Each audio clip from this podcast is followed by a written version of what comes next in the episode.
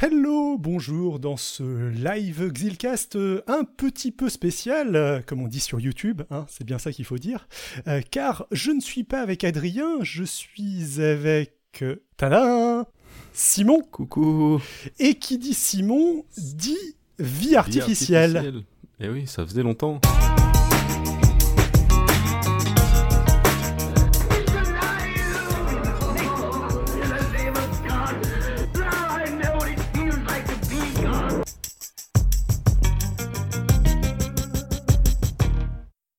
Donc, un épisode de vie artificielle. Exactement, un épisode de vie artificielle un peu spécial, bah déjà parce que c'est un live. Parce qu'on du est live coup, euh, du coup, si jamais vous nous, en- nous- si vous nous écoutez en podcast audio et que vous avez envie de voir la rediff euh, pour euh, pouvoir voir nos magnifiques bouilles et euh, nous voir euh, faire avoir Hésiter. plein d'hésitations, voilà. Nous tromper. Et répondre Voilà. à des questions aussi, probablement, peut-être. Peut-être, ouais, on espère. On croise les doigts. Il y a deux, trois personnes. On n'a pas vraiment communiqué dessus, mais je, je croise les doigts pour qu'il y ait deux, trois personnes dans le coin. Euh, voilà, donc c'est le, le- le premier changement, euh, le fait que vous pouvez revoir le live donc sur ma chaîne YouTube Xilcast. Euh, mais l'autre petit changement, c'est qu'on est sur un format un petit peu inhabituel dans la mesure où on va faire un, un genre de commentaire d'article. euh, Donc, euh, euh, bon, ça va toujours être sur le ton de la discussion, un petit peu comme ce qu'on fait habituellement avec Simon, mais mais c'est pas vraiment le, le format habituel. Et puis en plus, c'est un article qui parle de multicellularité artificielle, mais donc Mm, qui parle, en gros, c'est des biologistes qui ont fait évoluer une algue unicellulaire vers la multicellularité et bah Il c'est n'y a pas, il y a pas d'ordinateur, quoi. C'est pas dans un ordinateur, c'est dans la vraie vie. Et là, nous, euh, on n'est pas les, on est, c'est pas notre spécialité. Voilà, exactement. Du coup, bah, euh, si euh, vous êtes biologiste et vous voyez qu'on dit des conneries, bah, déjà on est désolé, et puis n'hésitez pas à nous le faire remarquer, Tout on, à fait. on le fera remonter, et puis euh, pourquoi pas, si jamais vous êtes motivé, euh, pourquoi pas venir parler biologie sur Exactement, intervenir. Tout à fait. Donc, euh, bah, de cet article, euh, cet article, cet article que je vais essayer de mettre en grand, euh, il s'appelle De novo Origin of Multicellularity in Response to Predation. Donc, ça parle de multicellularité, Simon? Tout à fait. Euh, donc, euh, multicellularité, c'est un article donc, qui était paru dans Natu- euh, Scientific Report, qui est un journal de la revue euh, Nature. Et, euh, enfin, pas de la revue, enfin, du, groupe de, publi- de publication de Nature. Donc, c'est eux qui font aussi le fameux journal Nature, qui a été publié euh, l'année dernière. Euh, oui, l'année dernière, c'est ça, si je ne dis pas de bêtises. Donc, assez récemment. C'est un article qui a fait, qui a fait pas mal pa- par- parler de lui. Et donc qui nous parle de, en fait, si on essaie de traduire un petit peu le, titre, l'o- l'origine de, recréer de la, de la multicellularité à partir de, de- de rien, enfin pas de rien, mais d'unicellularité, euh, en utilisant la prédation. Alors, du coup, multicellularité, euh, qu'est-ce que c'est? Est-ce que tu peux nous en dire un petit peu plus? Et oui, donc pourquoi en fait nous ça nous intéresse alors que comme l'a dit David un petit peu avant, euh, là on part sur de la biologie, donc des gens qui vont travailler sur des bactéries euh, dans des laboratoires, etc. Ça nous intéresse parce que bah, c'est un, euh, c'est quelque chose d'important. Il faut imaginer que avant qu'il y ait de la multicellularité, il y avait avait donc pas de la multicellularité, donc des organismes unicellulaires, et euh, on avait juste des, cellules, donc des, petits ronds, euh, des petites bulles de, euh, de gras, un peu, on peut dire ça, avec leur, couche lipidique qui les entoure et qui le protège de l'extérieur, qui flottent, qui volent, qui, qui se promènent. Bon, c'était déjà, il y avait, on pouvait faire, elle pouvait faire plein de choses, métaboliser des trucs, euh, transformer des, euh, des composants chimiques en d'autres, etc. Euh, mais c'est un petit peu comme, si vous voulez, c'est un peu comme quand on a des, des Lego. On imagine qu'on a des Lego, mais on a limé, la, face du Lego et on peut pas les embriquer les uns avec les autres. Donc on, a des Lego, on peut en avoir plein de différentes tailles, de différentes couleurs, mais on reste assez limité dans les, les différentes choses qu'on peut faire. Alors que quand on arrive à des organismes multicellulaires, c'est-à-dire des choses un peu plus complexes, complexes comme David et moi qui qui streamons sur YouTube. Euh, là, tout de suite, c'est quelque chose d'autre. Donc, c'est imaginer là, d'un coup, on met euh, sur les Lego la, possibilité de s'emboîter, et d'un coup, les possibilités deviennent, euh, on peut faire des voitures, on peut faire des, trucs avec vos Lego. Bah là, c'est pareil. Donc, donc comprendre. donc, quand le titre nous dit qu'ils arrivent à, à, passer de, ce stade unicellulaire à multicellulaire, on dit waouh, bah, c'est impressionnant, c'est génial et oui, c'est impressionnant et on a envie de de comprendre un petit peu euh, mm. comment, euh, comment ils ont fait. L'algue unicellulaire, là, elle est nulle pour euh, streamer sur YouTube. Par exemple, voilà. elle a du mal à streamer sur YouTube. Mais alors, du coup, la multicellularité, c'est c'est un événement, donc tu viens de le dire, important au niveau de l'histoire évolutive, mais genre, c'est quelque chose qui, qui ne s'est produit qu'une fois Non, bah en fait, malgré le fait que ça semble. Bah, enfin, ça l'est, malgré le fait que ça a une importance assez capitale, c'est quelque chose d'assez commun, enfin commun. C'est quelque chose qui s'est produit plusieurs fois dans le vivant, donc là on, peut voir sur les slides, en fait ça c'est, apparu à plusieurs reprises.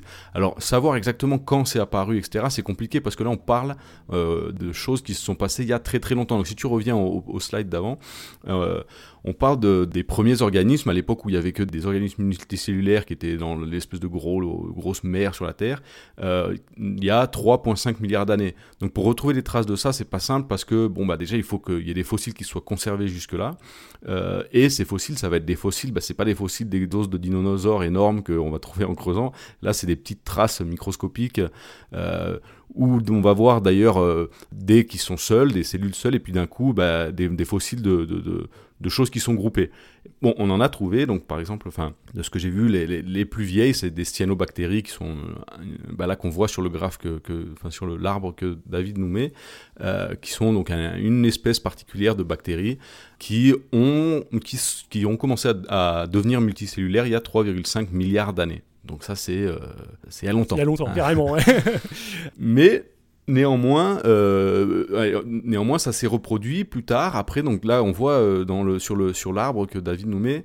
Euh, donc chacune des branches, en fait, ce sont des, familles d'êtres vivants pour lesquelles on a trouvé enfin, ou qui existent aujourd'hui des organismes multicellulaires et, des organismes et avant des organismes monocellulaires.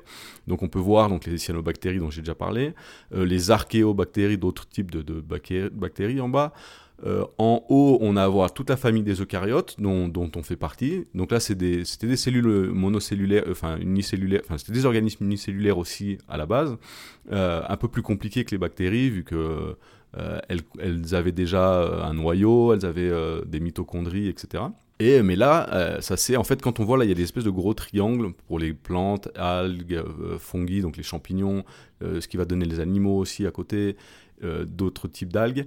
Euh, là, quand il y a des triangles, c'est que dans, au sein de ces familles, il y a même eu plusieurs euh, sous-familles qui ont développé la multicellularité. Donc en fait, là, on voit sur ce schéma, je pense qu'il doit y avoir genre une dizaine de, ouais, ou 13 embranchements qui, qui, qui, sont passés d'organismes unicellulaires à multicellulaires. en vrai, dans les eucaryotes, il y en a eu pas mal de fois. les, les, trucs que j'ai trouvés, c'était une 25 fois. Quoi. Et comme je disais, donc les premiers fossiles qu'on a trouvés pour euh, ce qui est du passage au monocellulaire, multicellulaire des cyanobactéries, c'était il y a 3,5 milliards d'années.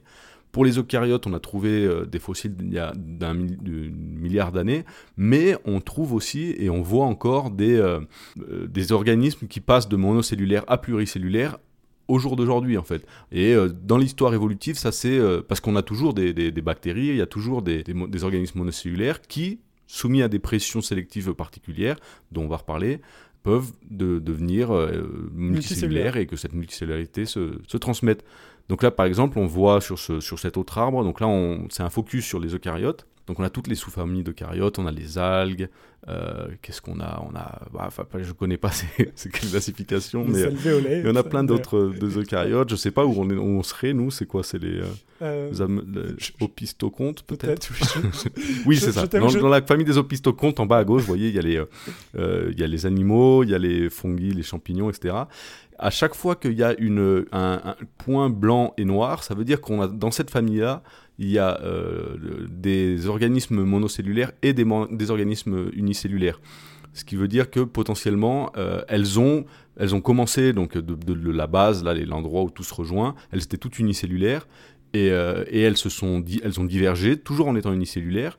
Et puis, chacune indépendamment, va trouver une façon de, de, se regrouper, de faire des organismes plus complexes, multicellulaires, donc que ce soit dans les algues, dans les algues marron, là on voit dans les diatomes à droite, euh, dans les plantes, dans les algues vertes, etc. à gauche, euh, plein d'événements où la multicellularité s'est développée de façon indépendante. Et non seulement indépendante, donc dans, dans, des organismes très différents, mais aussi dans des, dans des environnements différents.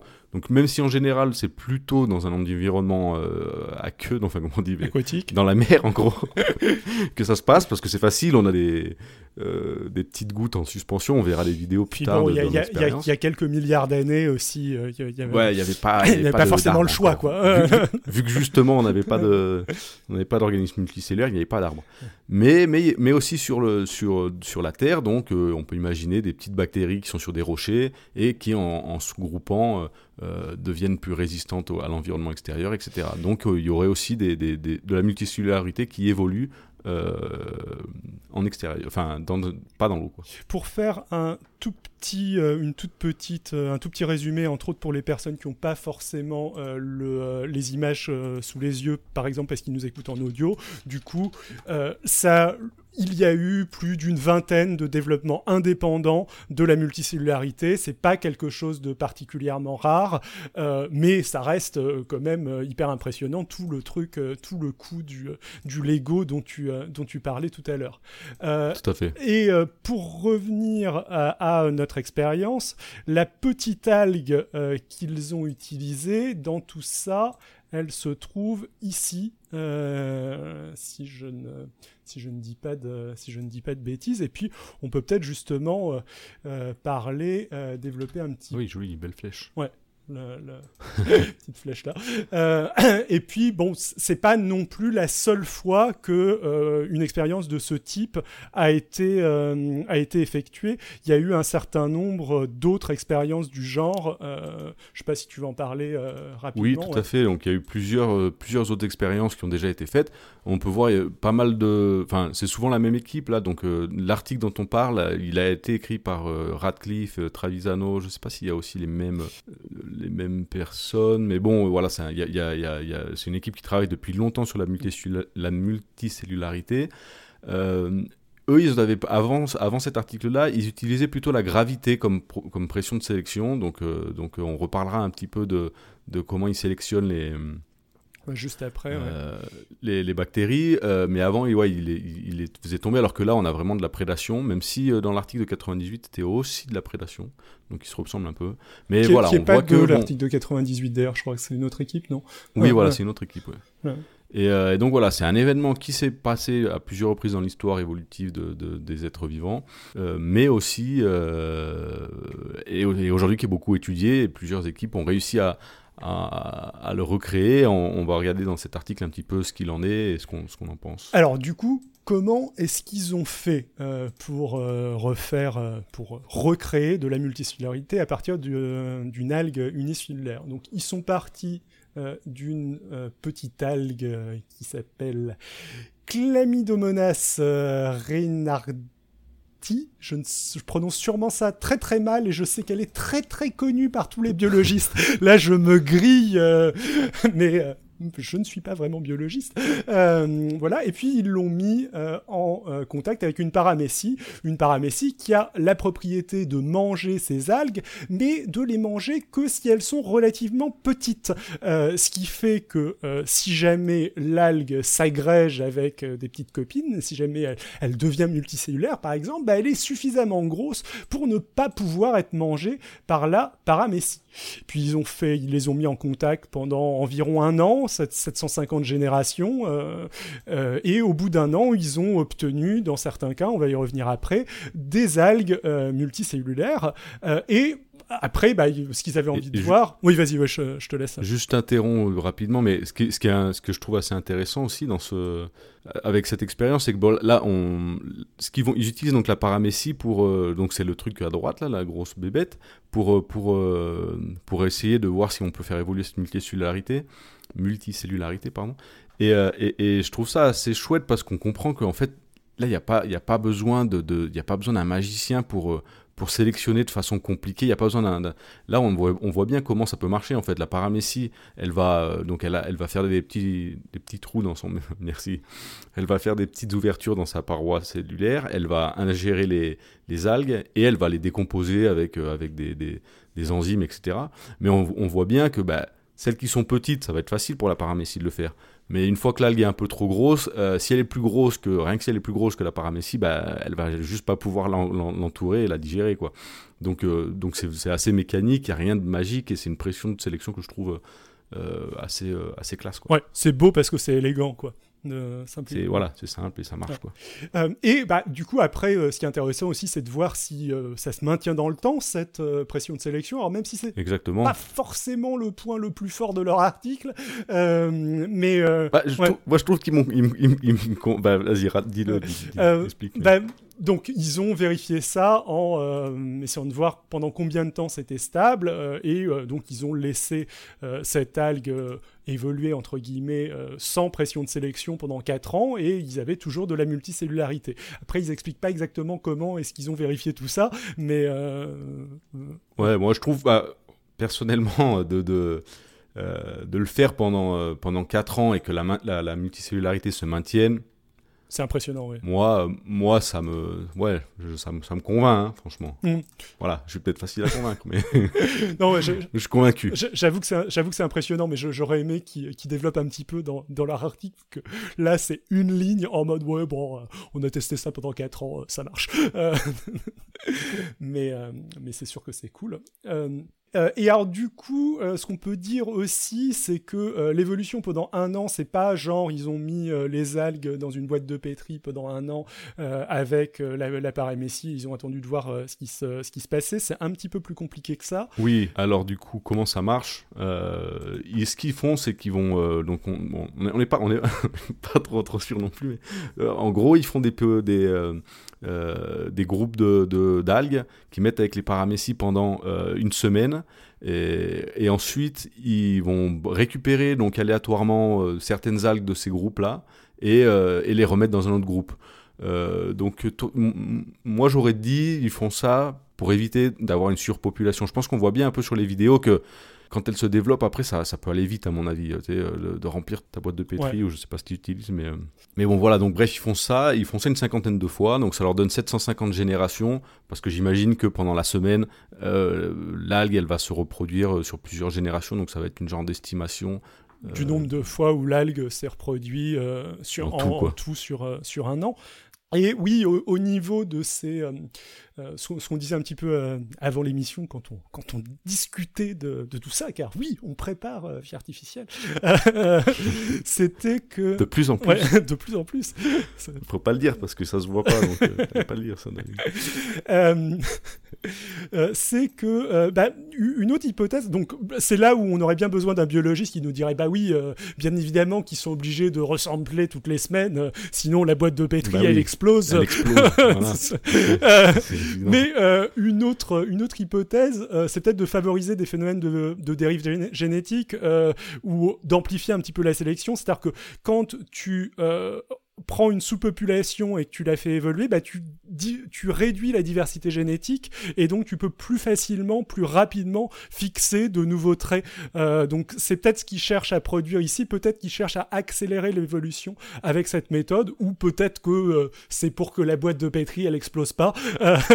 moi, parce que en fait, moi le truc, bah, c'est, enfin, je trouve ça très bien ce que tu dis parce que moi j'y avais pas pensé du tout en fait, mais euh, mais si c'est le cas, euh, enfin, il faut qu'ils en parlent parce que l'effet de, de, ce qu'on on appelle ça ouais, la dérive génétique, le, drift des fois, l'effet du drift, il peut être très très fort et au contraire euh, contrer la sélection quoi. Ouais. Tu, vois, si jamais tu sélectionnes pas assez et que tu, tu vas prendre justement au contraire des individus qui n'ont pas développé la multicellularité ou, euh, ou des individus qui, ont, qui font d'autres choses qui sont, j'en sais rien, il faut en parler un peu parce que, parce que bah, c'est une force évolutive. Je, pense je suis sûr qu'on a dû en parler déjà dans Vie artificielle de, des différents oui, oui, du, euh, sources d'évolution, mais, mais, euh, mais ouais. Voilà. Bon, voilà. Euh, alors, après, qu'est-ce qu'ils ont fait? Donc, à la base, ils ont cinq populations euh, test, donc cinq populations qu'ils mettent en d'algues qu'ils mettent en contact avec leur paramécie, et trois populations de contrôle. Ces euh, populations, bah, ils vont euh, voir qu'au niveau des populations test, il y en a trois qui ont pas du tout développé de euh, multicellularité, qui sont restés unicellulaires au bout d'un an. Il y en a deux euh, qui ont plus ou moins euh, développé de la multicellularité, les B2 et les B5. Et du coup, ils s'intéressent plus particulièrement à trois des populations, une des populations de contrôle, K1, et deux des populations qui ont développé les qui ont développé de la multicellularité euh, B2 et B5. Euh, sur chacune de ces populations d'intérêt, et peut-être même les autres d'ailleurs, ils vont récupérer huit échantillons, euh, huit lignées de cellules qui vont étudier plus précisément, où ils vont voir euh, plus précisément comment elles se comportent, s'il y a de la, euh, enfin, le, ils vont avoir des métriques pour mesurer la multicellularité, etc. là-dedans. On va, on va y revenir après. D'ailleurs, ces lignes-là, ils les, sé- ils les sélectionnent parce qu'elles se. Enfin, c'est pas ces lignes. Enfin, ouais, en fait, des- des- ouais, ces lignes études. Mais euh, ils les sélectionnent parce qu'elles se ressemblent, non C'est ça hein Euh, euh, je suis pas sûr. Je préfère euh, pas trop m'avancer là-dessus. Ok. Euh, je, je pense. Ouais, en tout cas, ouais. c'est après qu'ils Ouais. vont, trier. Mais après, ils vont les trier en tout cas et ils vont les. je, je pense que si ils ont sélectionné B2 et B5 euh, pour être étudiés plus en détail, c'est clairement parce que c'était les deux où il y avait de la multicellularité. Il se passe quelque chose. Où il se passait, quelque où il se chose. passe quelque chose. K1, ça c'est peut-être parce que c'était le premier cas. Et puis donc. À chaque fois, ils prennent un échantillon. Donc, ces échantillons, au sein d'une même population, au sein de B1, les individus sont pas forcément tous les mêmes. Il y a une certaine euh, diversité génétique. Oui. Quand ils prenaient leur échantillon toutes les semaines, ils prenaient pas une algue. hein. Ils en prenaient euh, euh, un petit morceau, euh, enfin, le, le- quelques. Oui, ouais, mm. oui. Euh, D'où on peut pas vraiment dire qu'on a des, on a huit lignées euh, génétiques pures. On a euh, probablement des mix de, de différentes lignées génétiques. Ouais, et on va le voir après. Enfin, le, le et bah, au sein de ces lignées, ils vont en, regard, en regarder encore plus précisément neuf sur lequel il va y avoir des vidéos, etc. Tout ça, tout ça. Et on va voir ça par la suite. petits points d'interrogation alors, David. Ça, c'est ton interpolation, mais si ça se trouve, ils ont appelé ces numéros 05 et 06 parce que, pour une autre raison qui n'est pas parce qu'il y en avait des autres Non, non, mais ils, ils disent qu'il y en a neuf, euh, donc il n'y a pas de souci. Non, mon, Ah. mon unique euh, souci, j'avais pas forcément parlé en live, mais pareil, on en avait parlé un petit peu avant. Mon unique souci, c'est qu'ils expliquent, je crois qu'ils récupèrent 8 échantillons par, euh, par euh, population, et que euh, bah, la- dans la population B2, ils les numérotent jusqu'au 11, donc je, je sais pas trop pourquoi. je sais pas trop Mais pourquoi pourquoi pas ils font ça. Moi, j'aime, le concept. J'aime ça. Il, a dû, il a dû se passer quelque chose. Euh, euh, une boîte de pétri qui a explosé ou un truc euh, ou un truc du genre ceci dit en vrai ça ça, ça arrive hein, c'est c'est pas euh, et, et donc bah on va regarder un petit peu plus en détail ces populations là sur lesquelles ils se ils sont euh, concentrés donc bon là c'est juste des petites images de euh, Bah, joli. Microscopie électronique. voilà de ce à quoi ça ressemble Euh, euh, je suis d'accord c'est joli et puis donc il les classe en euh, quatre catégories. Je sais pas si tu veux le décrire ou je le fais comme tu veux. Non, vas-y, vas-y, vas-y. T'es sur le slide. Euh, bah, en Je vais regarder les commentaires pendant ce temps. euh, il y, a, il y a quelques personnes sur le live, mais euh, il y a- il y, a quelques commentaires, mais, euh, il c'est juste des bonjours pour le moment. D'ailleurs, si jamais vous êtes sur le live et que vous avez des questions, n'hésitez pas à nous en poser pour qu'on puisse interagir avec vous et euh, Voilà, comme ça, ça va pas du tout nous, nous déstabiliser. nous faire perdre le fil de quelque chose qui n'était déjà pas très bien euh, préparé. des, questions auxquelles on, on saura répondre, hein, pas rien de. Euh, bref. euh, donc le, le premier comportement, euh, le- le- la catégorie A, bah, c'est euh, l'algue euh, grossit, euh, se euh, subdivise en euh, individus qui grossissent, qui se subdivisent, etc., etc. On est purement purement unicellulaire. Au début, quand euh, quand la, la cellule se divise, au début elles sont un petit peu collées, et puis elles elles se séparent.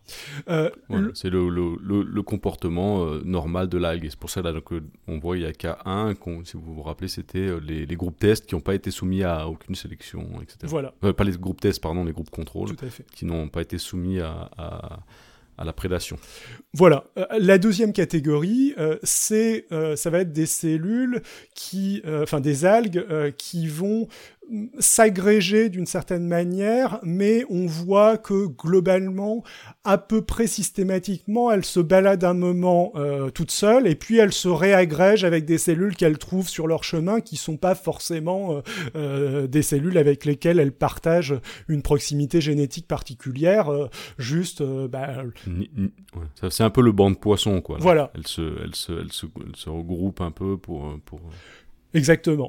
Et puis, euh, le, euh, dans l'option C, là, on voit qu'il y a, y a un agrégat qui, euh, qui grossit euh, progressivement. Et puis, il y a quelques petites cellules qui se baladent et qui vont se rejoindre à, qui vont rejoindre cet agrégat. Il y a à la fois des individus qui se baladent tout seuls et des agrégats qui, qui ont l'air de grossir à partir d'un groupe de, cellules, de la même cellule, quoi. Ah. Mm. Et enfin, il y a la possibilité D, euh, où euh, bah, as un, là ils partent d'un groupe de cellules, il y a un sens à ce qu'ils partent d'un groupe de cellules et pas d'une cellule isolée d'ailleurs, euh, on reviendra dessus tout à l'heure.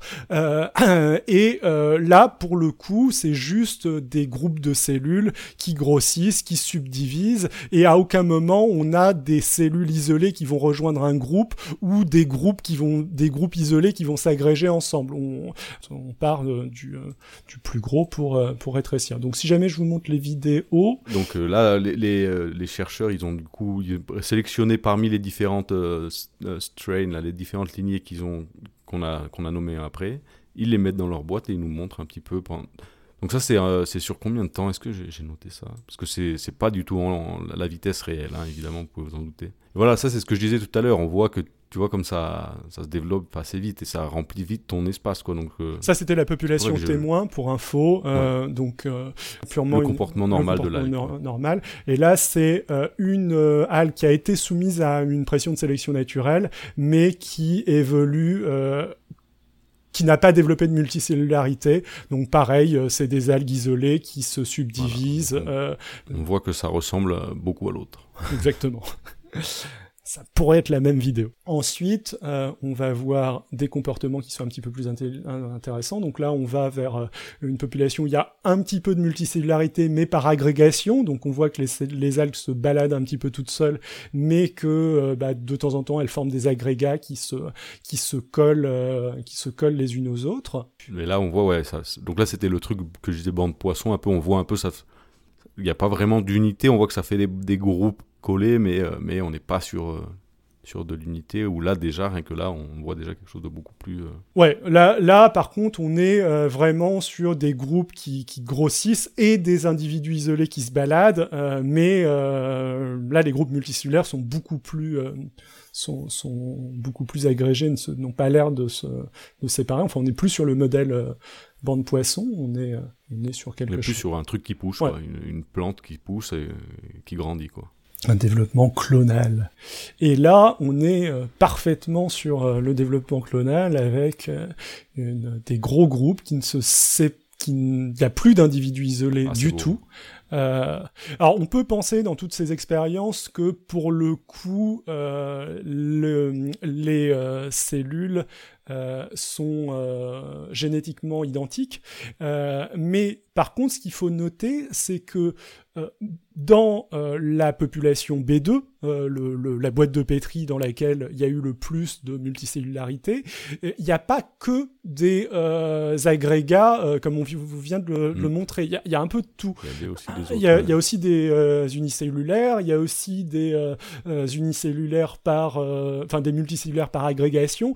Et en vrai, on peut penser que dans la boîte de pétri, tout ça se mélange un petit peu et que le, les multicellulaires, bah, peut-être qu'elles sont un petit peu parasitées par les unicellulaires qui se baladent dans le coin, qui essayent de s'agréger euh, à leur groupe ou pas. Peut-être qu'elles ont développé des défenses, on, ne sait pas trop. On va, y revenir un petit peu plus tard. Euh. Et donc du coup, bah, moi je trouve que ça, illustre aussi un truc que je disais un petit peu en, en introduction, euh, qu'il y a beaucoup de façons de faire de la multicellularité, qu'il y a en fait de passer d'une cellule à plusieurs, il n'y a pas une, une recette que tous les organismes ont, développée. On peut voir que bah, on peut se réunir euh, en espèce de, de, de de poisson. On peut, se, on peut croître comme une plante et devenir de plus en plus gros, et puis ensuite se séparer et, envoyer des bouts à droite à gauche.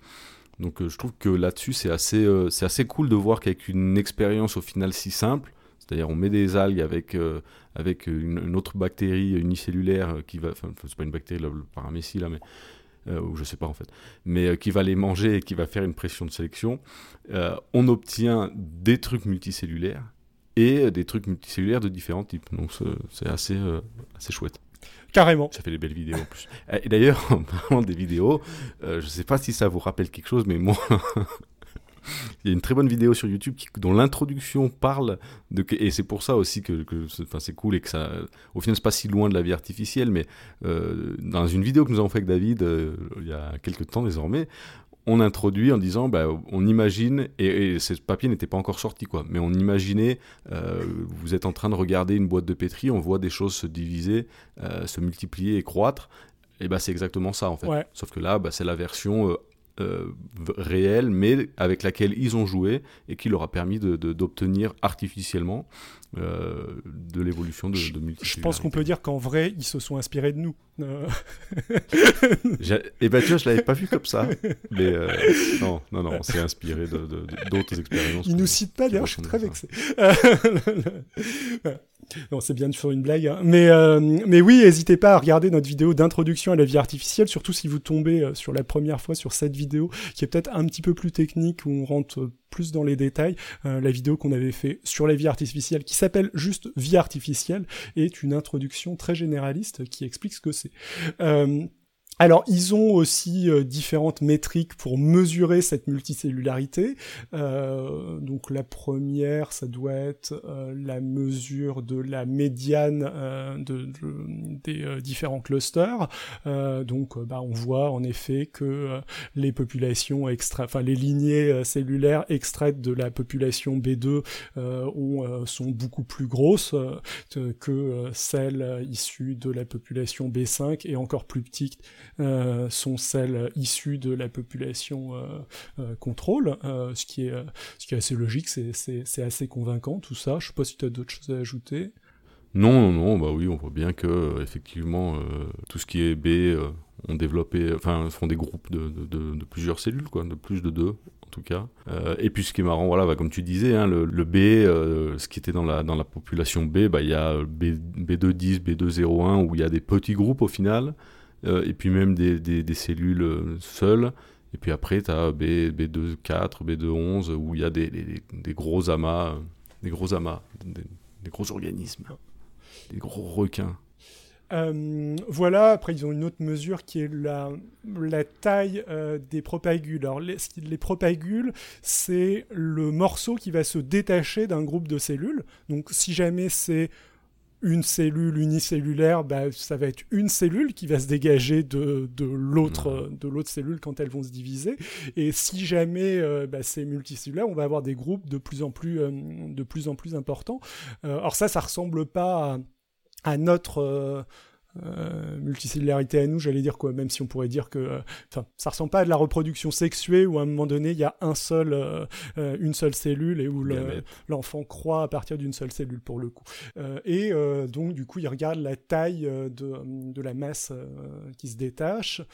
donc c'est une échelle logarithmique. Donc quand on est à zéro, ça veut dire qu'en fait. C'est qu'il y en a une. Ouais. Donc, voilà. donc en gros qu'on s'est divisé en deux et que les deux les deux parties se, se séparent et qu'elles refont deux autres nouvelles cellules, contrairement aux autres où on va avoir euh, euh, bah, des propagules de, de, de, puissance de 4 ou même de plus que ça, 8, 16. Donc c'est ce qu'on voyait bien sur les vidéos où on avait, euh, dans certaines vidéos, on voyait qu'on avait un amas qui se, qui se créait, mais après on avait plein de petites cellules qui, qui, étaient, qui étaient un peu à droite, à gauche. bah, ça c'est dans le cas où la propagule elle fait que 1 ou 2.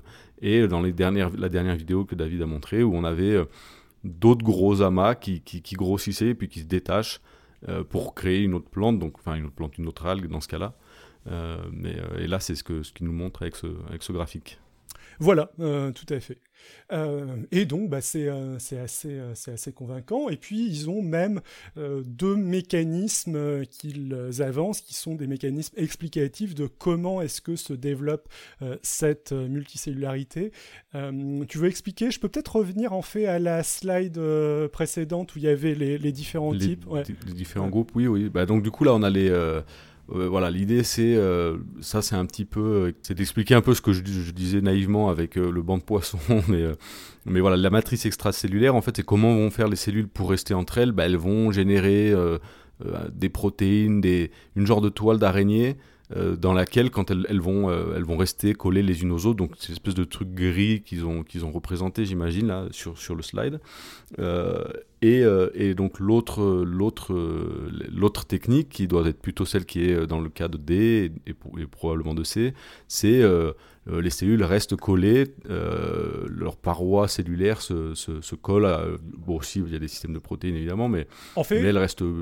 Oui. Elles, elles restent coincées dans la paroi cellulaire d'une cellule mère. C'est-à-dire qu'elles euh, grossissent à l'intérieur. Euh, donc elles partagent une seule paroi mm. cellulaire. Voilà. Donc là, on est sur quelque chose de beaucoup plus intégré. Euh, qui, va, qui ressemble plus aux organismes multicellulaires qu'on connaît, où vraiment les, les cellules sont collées les unes aux autres. Voilà. Je pense qu'on a fini pour la description de l'article.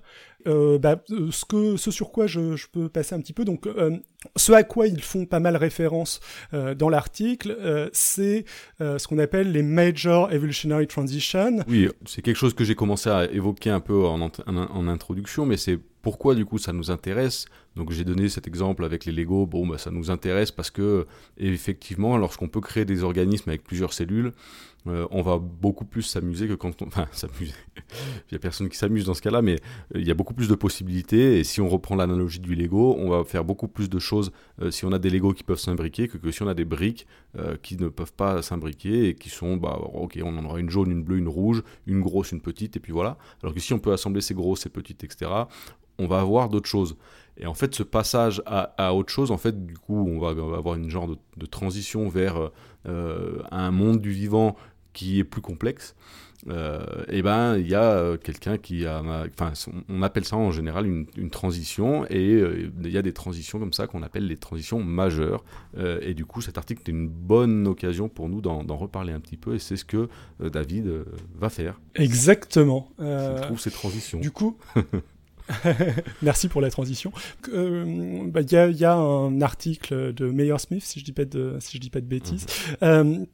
Euh, qui est euh, John, John Mayer Smith, euh, qui a qui a écrit un bouquin là-dessus qui s'appelle Major Evolutionary Transition et un article dans Nature en 95 si je si je dis pas de bêtises où il développe, il explique ce que ce que sont pour lui les transition euh, majeure, donc c'est des moments clés, on va dire, de l'histoire évolutive euh, du vivant, euh, où il y a eu une innovation assez game changer, quelque chose qui va qui va permettre de, de, de nouvelles possibilités et qui sont généralement associées à une nouvelle complexité, une complexité plus importante, euh, où euh, les composants, euh, enfin les entités précédentes deviennent des composantes de la nouvelle entité, et éventuellement des nouveaux mécanismes d'hérédité, ce genre de choses.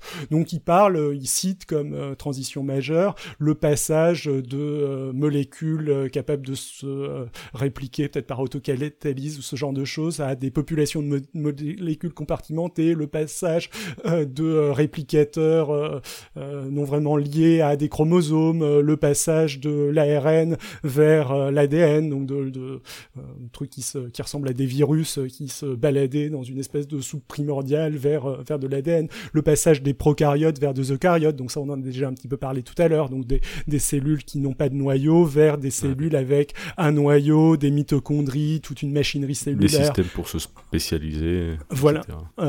et c'est quelque chose qu'on retrouve assez euh, systématiquement dans ces transitions. On retrouve davantage de complexité, une nouvelle entité sur laquelle on peut éventuellement imaginer que la pression de sélection euh, naturelle puisse euh, s'effectuer, quelque chose d'autre qui se qui se reproduit, même si bon, on reviendra après, il a un peu le, cul entre deux chaises à ce niveau. et donc nouvelle pression de sélection, nouvelle nouveau niveau de complexité et de la spécialisation un petit peu à chaque niveau. Le, le, passage de de clones asexués vers de la reproduction sexuée, pareil le passage des protistes vers les animaux, les plantes et les fungi. On va s'arrêter un petit peu là-dessus vu que c'est celui-là qui nous intéresse. Euh, c'est euh, le fameux passage sur la euh, multicellularité.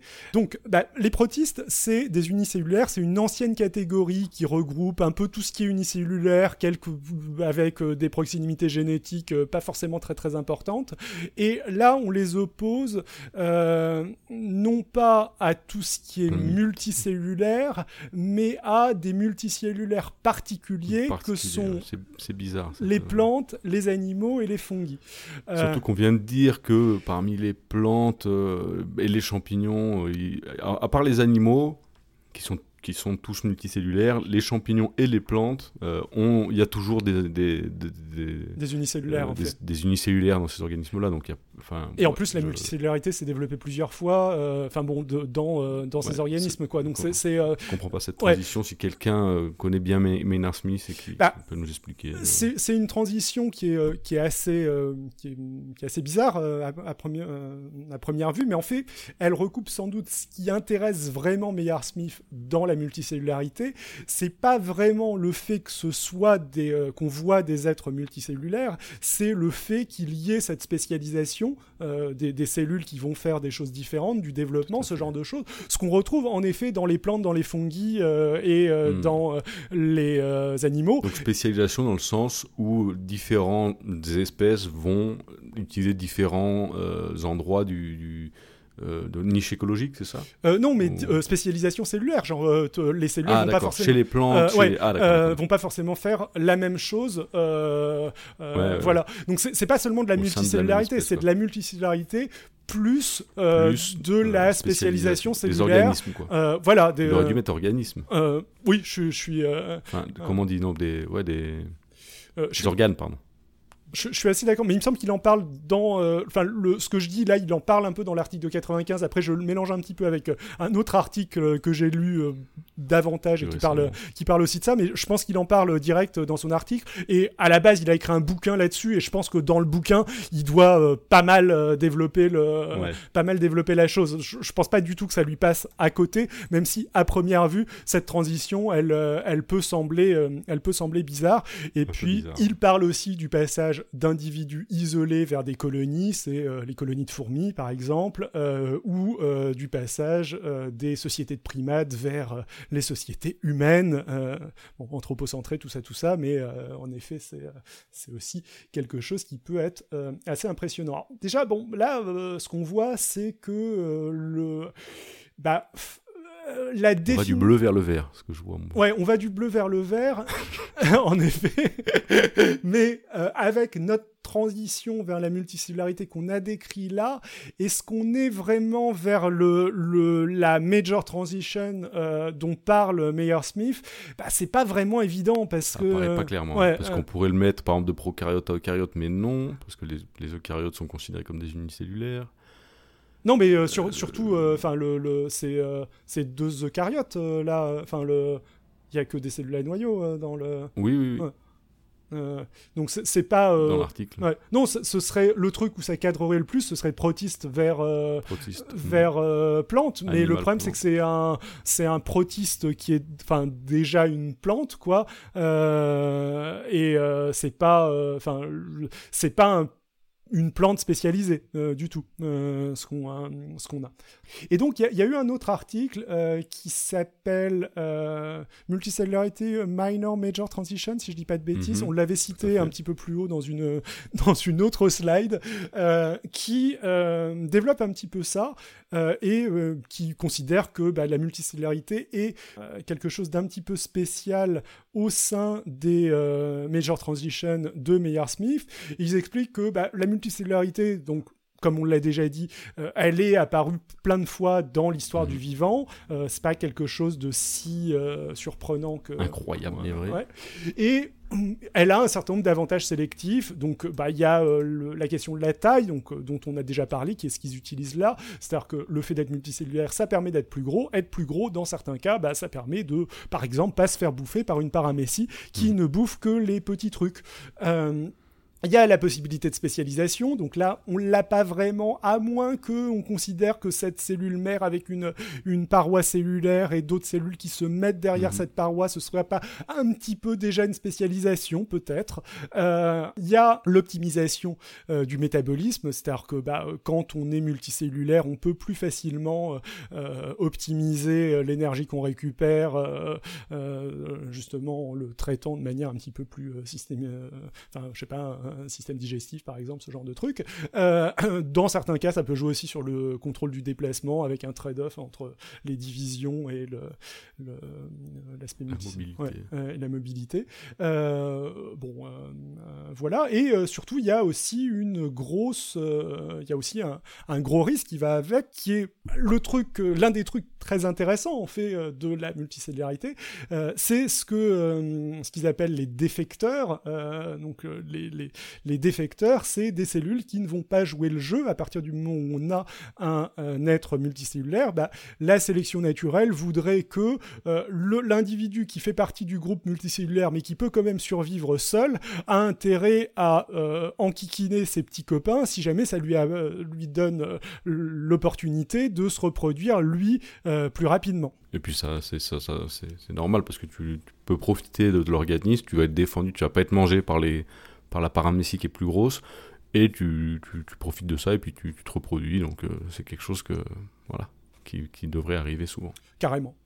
Et bah, euh, du coup, ce qui est aussi intéressant avec la multicellularité, c'est les solutions, les mécanismes qui vont permettre de maintenir la multicellularité malgré ces défecteurs. Et euh, donc ces solutions, ça peut être euh, ce qu'ils appellent des bottlenecks, on va revenir un petit peu là-dessus un peu plus tard. Goulots d'étranglement. Des goulots d'étranglement, ouais. donc généralement le passage par un état unicellulaire à un moment donné, la reconnaissance du soi, donc le fait de reconnaître le soi euh, c'est, euh, ça permet de target euh, le, la petite algue qui fait partie du, de l'agrégat mais qui partage pas les mêmes spécificités. Ou le parasite aussi. Ou le parasite, ouais, exactement, ce, genre de choses et dire ok ça c'est moi, ça c'est, ça c'est moi c'est pas un problème. Lui, de profiter, voilà. des mécanismes tels que l'apoptose, donc l'autodestruction cellulaire, qui sont des mécanismes qui peuvent jouer, par exemple. C'est un beau mot, l'apoptose. Ouais, j'aime bien aussi euh, euh, éviter les cancers, ce genre de choses. Enfin, c'est généralement de la, euh, du déconnage d'apoptose qui, joue un rôle sur le cancer, si je dis pas de bêtises. le contrôle maternel, je veux pas trop développer, mais c'est l'idée que bah, quand que l'individu mère va pouvoir contrôler et vérifier qu'il n'y a pas trop de défecteurs dans ce qu'elle est en train de produire d'individus fille fils. et l'isolation des, des cellules sexuelles, ça revient un petit peu sur l'idée de bottleneck, c'est l'idée que bah, si euh, il y a que certaines cellules dans l'organisme euh, qui ont le, qui sont autorisées à se reproduire, euh, bah, toutes les autres entre guillemets ont, sont obligées de jouer le jeu en quelque sorte, sont obligées de les favoriser vu que elles, elles n'ont pas la possibilité de de se de se reproduire toutes seules. Elles peuvent pas. toi, si on te coupe un morceau de doigt, ton doigt va pas repousser. Enfin, la cellule de peau, si jamais elle se barre, euh, elle a, euh, elle va pas propager ses gènes, euh, sauf si elle est récupérée par un scientifique. C'est notre doigt qui pousse un peu plus loin. voilà. Mais ça, c'est pas le cas de tous les individus multicellulaires. Pour des végétaux, ça, ne marche pas forcément comme ça, bien sûr. Voilà. Et bah, il parle aussi, il développe un petit peu cette, cette notion de, euh, de multicellularité, euh, enfin de, bottleneck, euh, ce genre de choses, dans un truc qui est, très proche en fait de l'expérience qu'on vient de voir. Donc là, vous avez le, titre de l'article The Evolution of Multicellularity, Minor Major Transition. donc le, il compare différentes différents modes euh, de euh, différents modes de multicellularité. Donc d'un côté, mettre ce qu'ils appellent le développement clonal. Euh, donc le développement clonal, c'est c'était, on va revenir peut-être sur ces slides tout à l'heure, mais c'était le, le, développement le plus avancé dans l'article en question, où bah, on va avoir un groupe de cellules qui va se détacher et qui va grossir. Un autre organisme. Voilà, exactement. recréer un autre organisme. Et le, le développement par agrégation, lui, c'est plein de cellules, éventuellement de plusieurs organismes différents qui se baladent et qui vont s'agréger pour former un organisme multicellulaire. À la rigueur, elles vont même peut-être pas toutes partager les mêmes matériels génétiques. elles peuvent être, elles peuvent être assez elles peuvent être assez différentes, elles peuvent être euh, complètement hétérogènes. Et si jamais, euh, je sens que ça va être long de revenir à ça, euh, mais si jamais on revient à nos slides de tout à l'heure, bah... Avec les différents groupes que les chercheurs ont détectés. Alors ça aussi, pour ces groupes-là, il faut juste le, dire, mais c'est c'est eux, enfin ils le disent que c'est aussi un problème juste de les définir. Hein. c'est pas, parce qu'il faut, faut observer les cellules, il faut arriver à les catégoriser. Donc comme on peut voir, il y a des trucs qui se ressemblent euh, entre B et C, euh, à quel moment il y a vraiment une différence, etc. Il faut, euh, faut y mettre l'œil et il n'y a pas quelque chose de très net qui dit ah ben voilà, ça c'est monocellulaire de telle façon, ça c'est multicellulaire de telle façon. Il y a des, il y a des, il y a des variations. Il y a... Carrément, et c'est là que. Euh, enfin, moi, il y, a le, il y, a pas mal de trucs que j'aurais bien aimé voir dont, euh, dans, dans, cet article, dont euh, le, la proximité génétique des différents individus. bon, mhm. là, on a vraiment l'impression qu'ils se reproduisent tous pareil, donc qu'ils doivent, que ça, ils doivent tous partager le, le, même matériel génétique, mais là, pas forcément. Est-ce que B2 01 qui se comporte très différemment de B2 11, mais qui qui ont évolué ensemble entre guillemets Est-ce qu'ils sont plus proches euh, génétiquement entre eux que euh, qu'avec euh, des individus contrôle ou pas Enfin, le mhm. il y, y, avait des trucs assez intéressants qu'ils ont pas pu faire, j'imagine, et qui qui éveillent ma curiosité quand quand je vois ça. Donc bah voilà, ça c'est l'une c'est l'une des limitations. L'autre limitation et l'autre truc, bah, c'est que n'y a pas vraiment de spécialisation, on n'est pas vraiment sur, euh, sur de l'évolution à la. Enfin, sur une transition. Euh, euh, telle qu'on aimerait la voir, mais bon, c'est aussi normal. Et aussi, au passage, dans cet article Minor Major Transition, l'un des trucs qu'ils avancent, c'est que bah, pas mal des trucs qu'on aimerait voir, en fait, sont pas forcément. Euh, enfin, l'apoptose, c'est euh, souvent déjà là. Euh, certains des mécanismes qu'on aimerait voir apparaître avec la multicellularité, bah, de temps en temps, ils, apparaissent sur des individus unicellulaires. Et du coup, bah, peut-être que ce serait intéressant de se concentrer davantage sur la présence ou l'absence de ce genre de mécanismes, ouais, les, les, les, identifier, savoir lesquels comment ils apparaissent. lesquels permettent euh, la multicellularité, lesquels permettent de la maintenir, dans quelles conditions, etc. Euh, ce genre de choses. Et au passage, donc je vais encore euh, revenir en arrière, mais une autre expérience, l'expérience de 2019 qu'on citait en intro, et aller un petit peu plus loin dans ce genre de, de considération, c'est-à-dire que eux, ce qu'ils ont fait, donc je crois qu'ils sont aussi sur une algue, et d'un côté, ils lui mettent une pression de sélection vers la multicellularité, pareil avec un prédateur qui ne mange que les petites et qui ne mange pas les grosses. Euh, je me demande si d'ailleurs ils testent pas avec plusieurs prédateurs qui mangent différentes euh, tailles euh, d'algues aussi, ce, qui est, ce qui est assez intéressant et ce qui leur permet de voir à part jusqu'où jusqu'à quelle taille ça marche, quand est-ce que ça marche pas. Et puis d'un autre côté, mettent aussi une pression vers l'unicellularité, euh, avec euh, l'accès à la lumière, euh, où bah, globalement les algues multicellulaires, comme elles forment des clusters, à partir d'une certaine taille, les algues centrales, elles accèdent plus à la lumière, et c'est un problème pour, pour ces cellules. Et bah, ça marche pas mal, ils arrivent à obtenir d'un côté de la multicellularité, et de l'autre côté, voir la taille des clusters se réduire progressivement quand ils les mettent euh, dans les euh, bonnes conditions. Et c'est aussi, je sais pas si on en a parlé en intro, quelque chose qui s'est produit. C'est-à-dire qu'on a un certain nombre euh, d'êtres vivants unicellulaires qui ont des ancêtres pluricellulaires. c'est pas forcément monodirectionnel c'est pas forcément monodirectionnel l'évolution. Et je crois d'ailleurs que eux, ils ont un petit peu triché aussi dans la mesure où il me semble qu'ils ont choisi une algue connu, enfin tricher, c'est pas pas du tout tricher en vrai, mais ils ont ils ont bien choisi leur algue qui était, je crois, une algue qui était dans ce cas-là, voire euh, qui pouvait, euh, enfin dont ils savaient qu'elle pouvait euh, facilement reverse sa, multicellularité, le, voir qu'elle qu'elle répondait à des stimuli environnementaux, un truc ou un truc du genre. Mais je trouve ça intéressant d'avoir cette espèce de métrique en plus. bon après là peut-être que juste elle ne devenait plus jamais unicellulaire de toute façon et que ça n'avait pas lieu d'être. Mais euh, Tout à fait. Mais voilà. Bah, hmm, je sais on pas a fait le tour. grand chose à rajouter. Ouais, moi j'ai. Euh, non, moi je pense qu'on a, on a, on a, on a pas mal tout dit ce qu'on avait euh, envie de, de dire, me semble-t-il. On a, oui, oui. Donc on peut voir, enfin moi je trouve que ce qui est, ah oui, quelque chose qui, bon, on l'a un peu évoqué, je pense que les gens ont dû, ont dû le, comprendre en, en, lisant, en écoutant entre les lignes. Mais, mais voilà, ce qui il y, y, a pas mal de critiques à faire sur l'article, surtout que le titre est quand même assez euh, on pourrait dire putaclic. mais euh, euh, mais ce qui, est, ce, qui était, ce, qui était, ce qui est intéressant dans ce, titre, dans ce titre notamment et dans, et dans l'idée qu'il y a derrière l'article et ce qui intéresse les gens comme nous qui travaillons sur la vie artificielle etc c'est de montrer au final de façon assez simple que c'est possible en fait et que c'est possible de passer de ces Lego sans, sans qui peuvent pas s'emboîter à, à, quelque chose d'autre euh, sans, sans un ingénieur derrière qui va réfléchir à comment le faire, juste en ayant euh, un autre organisme qui, avec un peu de prédation là, dans, dans ce cas-là, euh, et, et de, d'avoir une évolution donc, qui est totalement en fait darwinienne. En fait. Il n'y a pas, c'est du darwinisme de bas étage, très simple.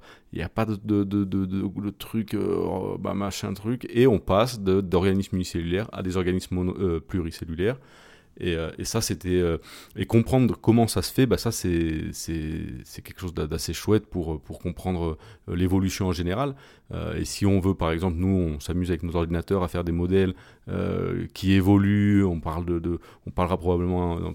je sais plus parler.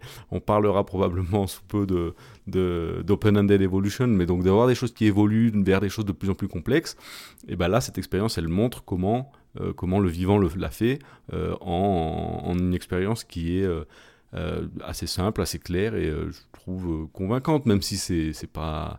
Au final, oui, c'était peut-être un peu facile, oui, c'est des algues qui sont connues pour faire ci et ça, mais. Mais, mais voilà, Darwin peut expliquer le passage de l'unicellularité à la multicellularité. voilà.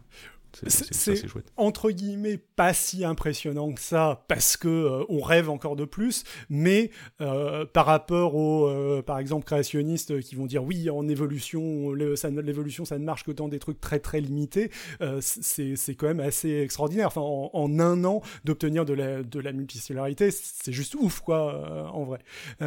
et puis bon sur, sur l'aspect titre un petit peu plus technique le, ce qui est marrant aussi, c'est que euh, malgré tout, enfin moi qui suis quand même intéressé par le domaine et je pense que c'est un peu pareil pour toi, mais sans être vraiment spécialisé là-dedans, euh, bah, le titre putaclic a marché vu que on a vu cet article et moi personnellement je savais pas que c'était aussi commun ce genre d'expérience avant d'avoir euh, avant d'avoir lu cet article. J'en ai vite fait parler. Ça, ça, ça, a mis la lumière. Et puis, puis c'est quelque chose dont on parle aussi toujours. Même je pense que dans Vie artificielle, l'épisode qu'on a fait, euh, on parle de cette évolution artificielle en laboratoire avec du vivant, euh, qui est aussi euh, une forme de, de, vie artificielle, même si c'est pas sur un ordinateur, c'est dans des c'est recréer de rien, de, des nouveaux, comme ils disent, de, des, des mécanismes d'évolution réelle et de, l'évolution du vivant. Carrément. Euh, voili voilou. Euh, bah dans... Alors déjà, merci à tous ceux qui sont sur le chat, qui nous ont dit bonjour. Donc On merci. a JS de Belgique. Un gros coucou à JS de Belgique. Ah, merci et coucou à Alex, à JS, à Yassir, à Damien. Euh, voilà. Damien du de, Canada, me semble-t-il, si je ne dis pas de bêtises. Journaliste de Radio-Canada. Exactement. Ça vient, ça vient nous piquer des idées, piquer des sujets. euh, voilà. Euh, et euh, qu'est-ce que j'allais dire? Euh, bah, Si jamais certains d'entre vous ont des questions, n'hésitez pas à les poser. Vous avez encore quelques minutes, mais on va a priori pas tarder à s'arrêter. Sur les prochains épisodes, normalement, on devrait repartir à un rythme un petit peu plus soutenu, on va dire. Attention, ce qui est, ce qui mouille pas. euh, ce qui est Oui, pas quoi. très très dur. On vient d'enregistrer un épisode. Là, ça veut dire qu'on est plus soutenu euh, pour euh, un an au moins. Là, on a On a un an pour, pour On- on a un conserver an. un rythme plus soutenu. on a un an pour réenregistrer un épisode. Euh, mais non, mais on on a quelqu'un qui a priori Jean est motivé pour Pour parler de. nous parler de, bah, des expériences qu'il fait. Bon, où là, on va revenir plus à de, la multicellularité dans de la vie artificielle. ordi. Plutôt. Euh, ouais, dans un ordi, euh, qui va être euh, assez cool. On va sûrement faire aussi quelque chose sur l'évolution open-ended. euh, et, euh, Et puis ce sera déjà. Et voilà, et, incroyable si on arrive à faire tout ça, voilà, là, on est en 2024, je pense, à peu près. À peu près. 2025 même. voilà, voilà. Bah, sur ce, euh, Prenez soin de vous et puis euh, bonne semaine. ciao à tous. I'll be back.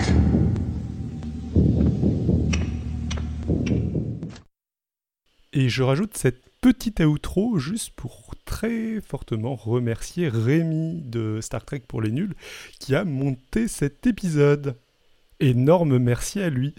Et n'hésitez pas à écouter son podcast, même si je crois qu'il ne publie plus vraiment de nouveaux épisodes.